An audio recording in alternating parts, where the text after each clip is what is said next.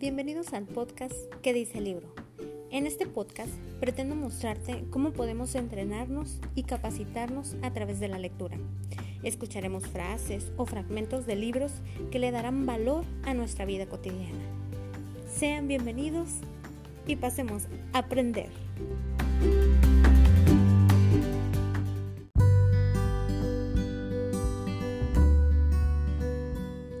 Episodio 16 Sigue tu brújula interna.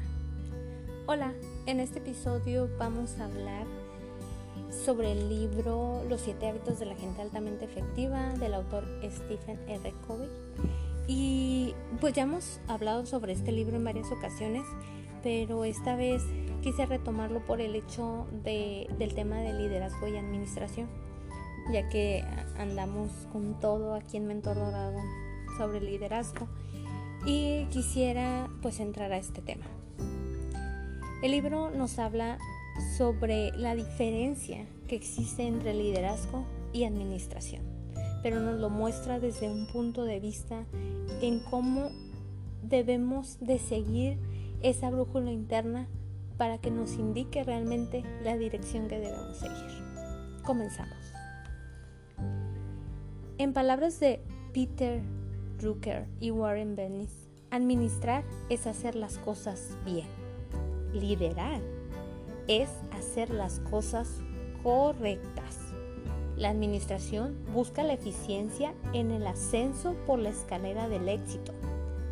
En cambio, el liderazgo determina si la escalera está o no apoyada en el lugar correcto. La administración eficiente sin un liderazgo efectivo es como alinear las sillas de la cubierta del Titanic. Se van a ir a pique. Ningún éxito administrativo puede compensar el fracaso del liderazgo. Pero el liderazgo es difícil porque a menudo caemos en paradigmas de administración. No tengo absolutamente ninguna duda que a menudo los padres de familia también estamos atrapados en esos paradigmas de administración.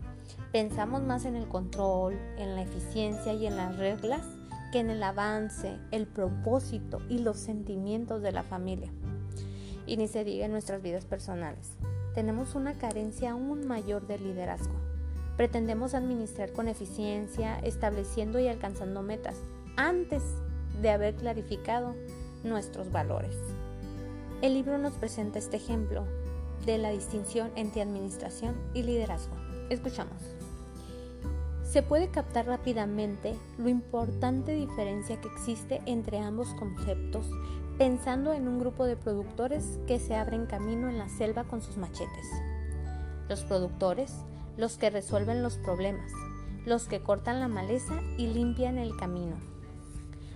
Los administradores van detrás de ellos, afilando los machetes, escribiendo manuales de política y procedimientos, llevando adelante programas para el desarrollo muscular, introduciendo tecnologías perfeccionadas y estableciendo hojas de trabajo y programas remunerativos para los macheteros. En cambio, el líder es el que trepa al árbol más alto, supervisa toda la situación y grita, selva equivocada. Pero ¿Cómo suelen responder los ajetreados productores y administradores? Cállate, estamos avanzando. Como individuos, grupos y empresas, estamos a menudo atareados cortando maleza que ni siquiera nos damos cuenta de que trabajamos en la selva equivocada.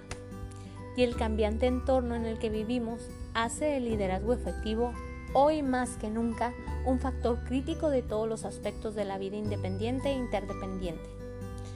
Tenemos mayor necesidad de una visión, de una meta y una brújula, un conjunto de principios o instrucciones, y menos necesidad de un mapa de ruta. Frecuentemente no sabemos cómo será el terreno que tenemos que atravesar o qué necesitaremos para atravesarlo. Mucho dependerá del juicio que formulemos en ese momento, pero una brújula interna siempre nos indicará la dirección. Para terminar la efectividad y a menudo incluso la supervivencia no depende solo del esfuerzo realizado, sino también de que se realice en la selva correcta, y la metamorfosis que tiene lugar en casi todas las industrias y profesiones requiere liderazgo primero y administración después. Así que el liderazgo personal no consiste en una sola experiencia. Se trata de un proceso que consiste en mantener en mente la propia visión, los propios valores y en organizar la vida para que sea congruente con las cosas más importantes para nosotros. Así que, ¿tú ya estás ejerciendo tu liderazgo?